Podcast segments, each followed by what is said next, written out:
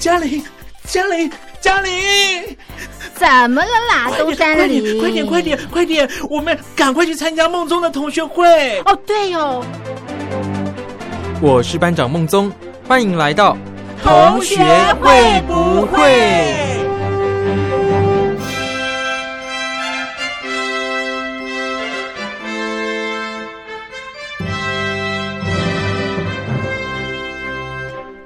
各位小伙伴，我是苏燕。这个礼拜呀，要来跟大家分享一个好消息，但不是关于我个人，是我的一个学妹哦。她终于呢，日前呐，总算考过了一个检定考试啊。这个我也是替她感到非常的开心哦。当听到她已经通过的时候呢，真的是大家都非常的雀跃，因为呢，这个学妹她已经挑战了这个资格考。大概不下十来次吧，反正我有印象的呢，就是已经非常多次了。那他呢也相当有毅力的，一考再考，就是呢一定要通过。这样，我觉得呢让我蛮佩服的啦，因为这个毅力可能不是一般人能够有的。我心想啊，如果换作是我的话，在经历过那么多次的失败之后，我还能够像他这样。义无反顾，就是一直一直的挑战下去吗？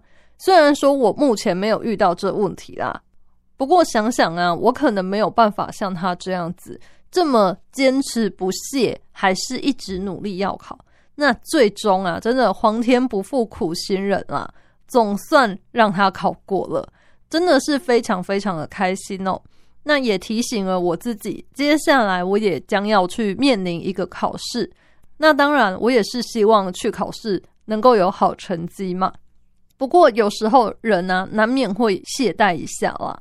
最近啊，每当我想懈怠，或者是念一念觉得有点累，想要放弃啊，想要去做点别的事耍废的时候呢，我就会想起这个学妹的事情，用她的这个例子来告诉自己：哇，千万不要放弃啊！你一定要坚持下去。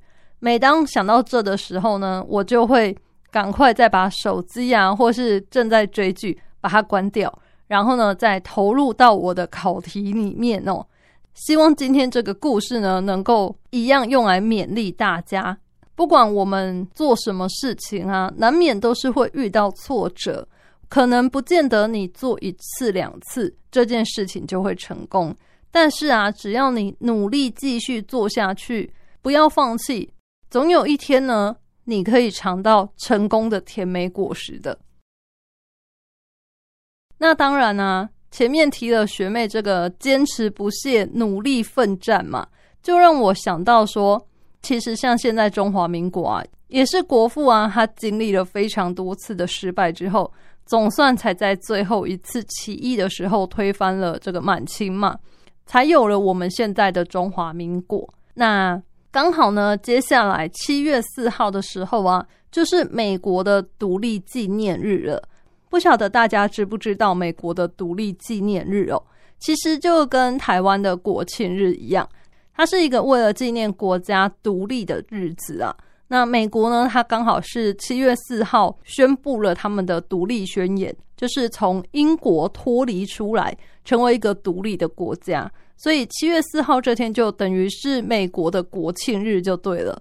所以在这一天呢，跟我们一样嘛，美国它一定也会举办很多的活动，其中最重要啊，也是最广为人知的，当然呢，就是敲响在费城的自由钟这件事情。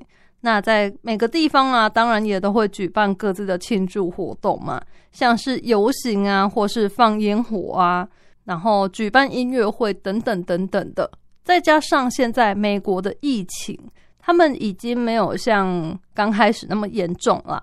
应该说，他们现在的政策已经逐步走向开放了，比较像是与病毒共存。甚至有一些州啊，他们现在已经是开放到外出可以不用戴口罩了，就是看你自己啦。普遍都是你有打过疫苗的话呢，他现在就已经不强迫你戴口罩了。所以你可以看到，就是在美国已经有蛮多人，他们是在过正常的生活了，没有说像以前那样子要在家上班啊，然后小孩子也不能去上课。他们现在都已经是恢复正常，跟以往差不多了。虽然说很多地方都已经照常工作啊，但是我之前看到新闻上有说呢，有一些行业啊，他们现在就是已经习惯在家上班的模式，导致呢，现在虽然说可以恢复回公司上班了嘛，可是呢，员工却不想回去哦。他们觉得说我在家上班，整了这个交通的时间，可是呢，这件事情我一样可以做好做完。那为什么还要强迫进公司上班呢？所以现在也有发展出一些比较弹性的做法了，比方说一个礼拜啊，只要去公司两天就好，其他三天可以一样在家上班，或者是啊，甚至有一些人他的公司可能是不能接受嘛，结果呢，他竟然就离职了，提出辞呈啦，因为他觉得呢，他享受到这个在家上班。不用通勤啊，拥有更多自主的时间之后呢，他现在反而不愿意去算委屈自己吗？他自己觉得，哎，我不能再这样下去了，我要重新掌控我自己的时间，做我自己的主人哦。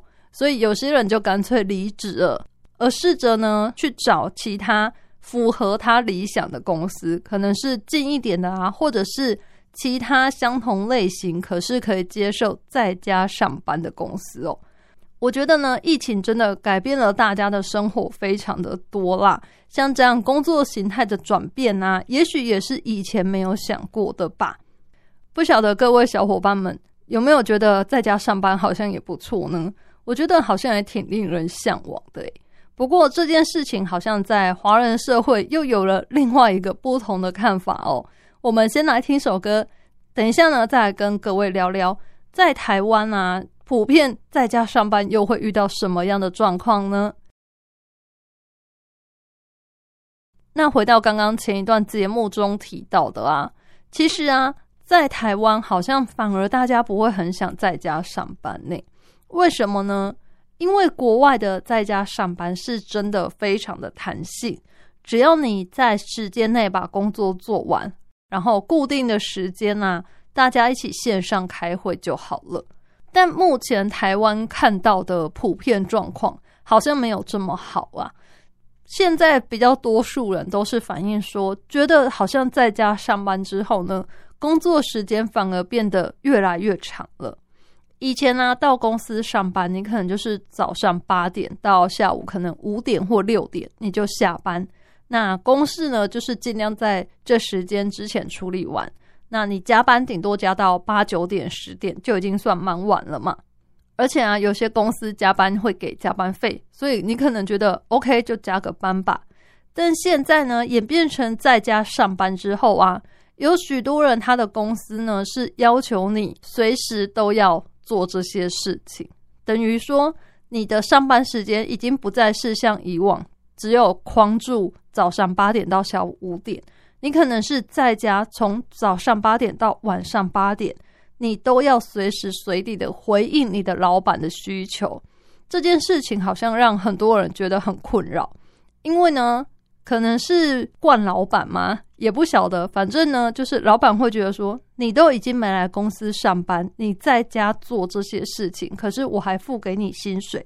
那难道你不该拿出更多的时间，或者是呢，随时来回应我的要求吗？但是啊，站在这些员工的立场，大家当然还是不会偷懒嘛，一样会把这些事情做好。可是呢，就变成说，为什么我一定要随时随地都要回应你呢？难道你在平常在公司的时候也会这样吗？好像没有吧。时间到了，我们就下班回家了嘛。不用说，像现在可能在线上啊，在电脑前，老板就发个 mail 或者是赖你，你就要随时的赶快回复什么的。甚至啊，我看到更夸张的是，有一些企业老板会一直要求你要把视讯开着。那我觉得对于很多人来说啊，包括我自己，我觉得这个好像蛮令人不能接受的，有一种好像随时都在被监控的感觉啦。虽然说开着视讯啊，老板只是要确认说，哦，你都有在电脑前在处理公事，就是你也是在上班啦，不是在家睡觉。可是呢，有时候难免我们可能会离开去上个厕所啊，或是喝水什么的，不可能真的完完全全都待在电脑前吧？那这个时候呢，如果你镜头不关掉，就没有看到人，感觉好像怪怪的。但是镜头关掉，老板又会觉得说：“嗯，你为什么要把镜头关掉？你是不是在做什么亏心事哦？”甚至在网络上有网友说。他住的就是一个小套房，所以呢，镜头一直开着，他就觉得一直有人在看他。他有时候只是想要离开去上个洗手间啊，或是中午吃饭的时间，这个时候他会把镜头先关掉，因为他会觉得好尴尬哦，就是我做什么大家都看到了。但是事后啊，他却遭到老板的责怪，就觉得说你为什么要把镜头关掉？这样子我就看不到你在干嘛了。我怎么知道你是不是真的在上班呢？那还有一些公司啊，它是不会要求你一直开着镜头，可是呢，它会要求你安装其他程式，就是它要监控你的电脑桌面，确保说你是真的在处理公事啊，在做这些事情，而不是呢，就是跟朋友聊天啊，或是玩游戏呀。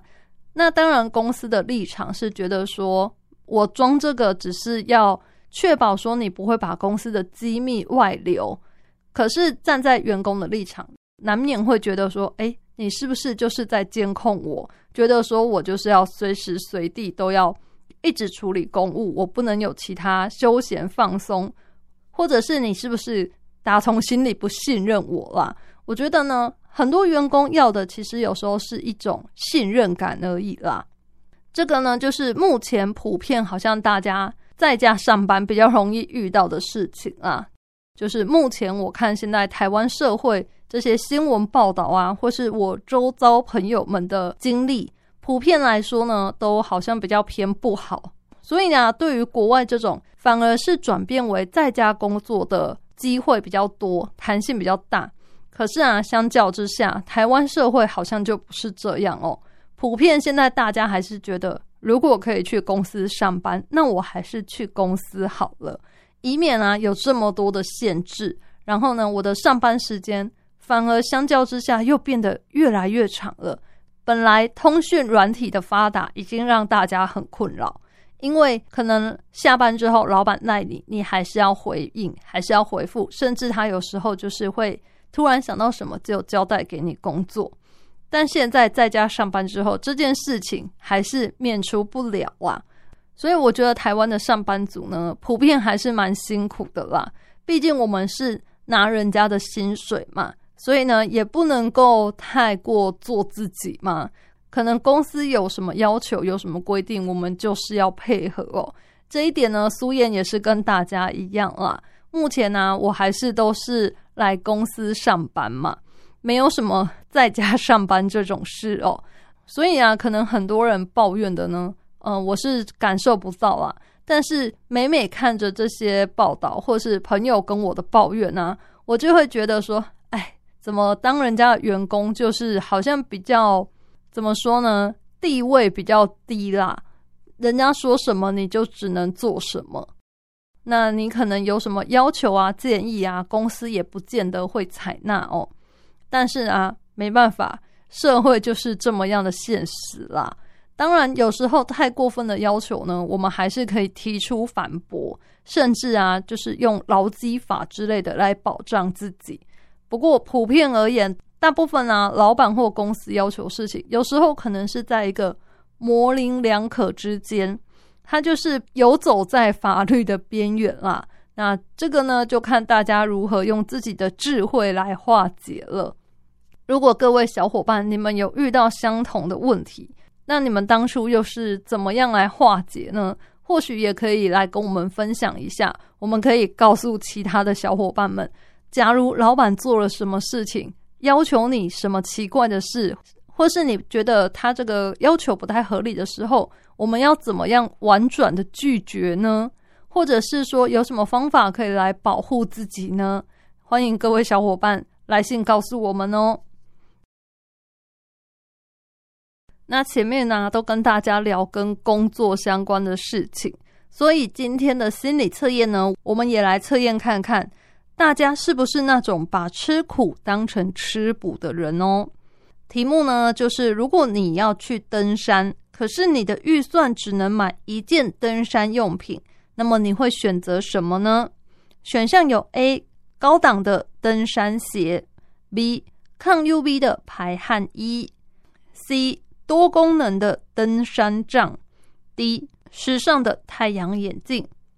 你今天要去登山了，可是你只能买一样装备，那你会买哪一个呢？我们用这个心理测验就可以知道你是不是一个吃苦耐劳、把吃苦当做吃补的人哦。首先呢，如果你选择了 A 高档的登山鞋，选择了登山鞋的你，完完全全就是把吃苦当做吃补，你的指数高达了九十分呐！你就像仙人掌一样。身在沙漠里面，可是啊，你是相当耐热又耐旱的，你算是办公室里面肯吃苦又耐操的抗压达人，积极乐观不抱怨，时时刻刻呢，你都充满了正能量的工作精神。老板如果要选楷模代表的话呢，你就是他心里的首选啦。接着呢，选择 B 抗 UV 排汗衣，选择排汗衣的你呢？你的吃苦当做吃补指数来到七十分，你算是一个蛮能吃苦的人啦。为了达到你的目的呢，可以咬牙苦撑，毫无怨言。因此，你的吃苦可能就有一点，嗯，为五斗米折腰的感觉。你就像一只兔子啊，或是一只马，前面如果挂一个红萝卜的话，你就会很努力的一直向前迈进。但是啊，如果你眼前的红萝卜被人抢了，或是红萝卜消失了，那么你就会立刻像泄了气的皮球一样，完完全全提不起劲啊！跟之前勤奋的状态呢，判若两人，反差呢是非常大的哦。所以对于你而言呢，有一个激励自己的目标在前面，才是让你努力勤奋工作的原因。接着呢，选择 C 多功能的登山杖。选择登山杖的你呢？你的吃苦当吃补指数是五十分。你是一个有小聪明的人，你觉得呢？与其傻傻的来用劳力做事，你更喜欢用脑子来做事。你懂得借力使力，偶尔呢也会让人家觉得，哎，你是不是专门挑轻松简单的事情来做啊？可是呢，你觉得如果有捷径可以走的话，那为什么我要绕远路呢？因此，在工作上，你算是一个有点小聪明、会挑事情做的人哦。最后呢，选择 D 时尚的太阳眼镜。选择太阳眼镜的你呢，算是这四个选项里面最不会吃苦的人啦。因为大家准备要去登山啊，多半都是注重实用性，而你呢，只关心要穿什么衣服啊，拍照好不好看呢？更何况，你还会选择我要买帅气时尚的太阳眼镜。你去登山呢，只是为了当王美王帅。所以呢，在工作上啊，你可能在很多事情都会画错重点，用错力，也就是我们常说的打不到老板的把啦。而另外啊，除非非不得已，不然呢，以你的个性，绝对也不会主动揽事情来做，自讨苦吃的。也因此。你算是一个完完全全呢不想要把自己搞得太累的人啦，所以吃苦当做吃补这件事情对你来说呢，完全是一个天方夜谭。你只会觉得说，哎，为什么我要这么辛苦啊？如果人生可以轻轻松松，上班就等下班，那该有多好呢？今天的心理测验，不知道大家觉得准不准呢？借由你去登山，想要买什么样的装备，来试试看你。骨子里到底是不是一个勤奋努力的人哦？我自己觉得呢，这个测验是还蛮准的啦。我自己的选项呢就不告诉大家，但是啊，我挑选之后的结果，觉得嗯，真的是蛮像的啦。也希望各位小伙伴们呢，有时候吃苦当做吃补，也许是可以用来勉励自己的话。但是如果真的到了太夸张的地步，还是要勇于拒绝啊。千万不要把自己搞得太累了，而失去了你的健康。毕竟啊，不管我们做什么，都一定还是要健康的身体才能够完成后面的事嘛。大家应该常常听到吧？如果身体健康是一的话，其他的附加价值啊，像是你的财富啊、感情啊、工作啊这些呢，他们都是零。你如果没有了前面的一，后面有再多的零呢，也是没有用的。希望大家一定要记得照顾好自己的身体哟。那如果你对我们的节目有什么建议，或是你有什么话想要告诉苏燕的话，欢迎来信。一般邮件可以寄到台北北门邮政一千七百号信箱，电子信件可以寄到 lily 三二九 at ms 四五点 hinet 点 net l i l i 三二九 at ms 四五点 h i n e t 点 n e t。只要写同学会不会俗眼收，那么我就能收到你们的来信喽。那另外啊，我们的征文活动呢，有稍稍的把时间往后延一点啦。为什么呢？因为之前呢，上海封城，导致好像有一些小伙伴的邮件呢是出不来的啦。所以啊，我们就把时间呢稍微的往后延一点了，让这些小伙伴也能够参与我们的活动。那先前有投稿的小伙伴，你们也不用紧张，苏燕一定秉公处理啦。那再告诉大家一次，我们的征文主题呢是第三次世界大战。只要写下你觉得会不会发生第三次世界大战呢？尤其是这一次乌克兰和俄罗斯之间的战争啊，竟然维持了那么久还没结束，而且现在很多国家都对乌克兰伸出援手，或者是啊对俄罗斯做出了一些制裁嘛。那你们觉得说这样的行为会不会导致第三次世界大战爆发呢？只要写下你的想法。来信投稿就可以参加我们的征文活动喽！希望啊，这一次大家都可以踊跃的来信，赶快把我们的礼物通通带回家哦。前面呢提到了台湾的疫情，现在也是算是逐渐在控制当中啦。虽然说前阵子啊，每天的确诊人数都还是蛮多的，有一点超乎大家预期。不过呢，基本上都还是在控制之内啊。再加上现在儿童疫苗也是陆陆续续的在施打当中啦。我自己的小外甥啊，他也是已经去打了第一剂疫苗了。可是我觉得小朋友打疫苗也是蛮逗趣的啦。他当初去的时候呢，一开始当然是很害怕。小朋友嘛，只要看到针头或是其他小孩在哭，他就会觉得啊，好像很可怕，好像很痛。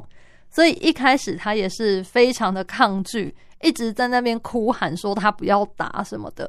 后来啊，就是带他去的大人们就安慰他嘛，可能就是有给他一些奖励吧，跟他说如果乖乖打针啊，等一下就带他去买糖果或者是买玩具之类的。而他后面也就鼓起勇气，让护理师乖乖的帮他打疫苗哦。最好笑的是呢，打完之后他竟然说：“嗯，打完了啊，阿姨打针都不痛诶。”真的是让其他人啼笑皆非哦。既然你觉得不痛，那么你刚才是在挣扎什么呢？还哭喊那么久，小朋友哈，就是这一点让人家觉得又好气又好笑啦。那回家之后啊，当然我们也是很注意他的状况，很害怕说他会不会跟大人一样有一些发烧或是不舒服的状况嘛。不过呢，打完回去到目前为止啊，其实也已经过了两三个礼拜了嘛。我们看是都没有发现他有哪里不舒服，也没有发烧，然后食欲啊也是跟往常一样，活动力也是不在话下啦，一样活蹦乱跳的哦。小朋友打疫苗，有些家长还是会担心、会害怕啦。不过，用我们自己亲身经历的例子来说呢，我觉得好像小朋友的反应反而没有像大人那么强烈。可能一方面也是他们打的剂量比较小啦，然后呢，再加上可能小朋友活蹦乱跳的吧，就觉得他们好像影响没有那么的大。所以呢，如果还在观望的家长，不妨可以试着。多找找其他的人讨论，或者是呢看一些医生啊专业文献的分析哟，或许你就会消除你心中的疑虑了。我觉得在现在这个时代呀，能够帮他们多增加一份保护力呢，对他们来说还是比较好的啦。那也希望各位小伙伴们，你们如果还没有打疫苗的，一定要记得赶快去打哦。现在疫苗都已经非常的充足了。那有些人可能是之前啊，你有品牌的选择啦，你就是非哪一排不打。那现在应该也都是可以排到你想打的疫苗了。所以如果你是还没打疫苗，或是你必须要打追加剂的话，千万不要再犹豫啦，赶快预约，赶快去打吧。让我们呢都能够让自己的防护力更加的提升，不止保护自己，同时也可以保护其他人哦。那节目的最后呢，就希望大家都可以身体健康，每天过得开开心心的喽。我是苏燕同学，会不会？我们下次再见喽，拜拜。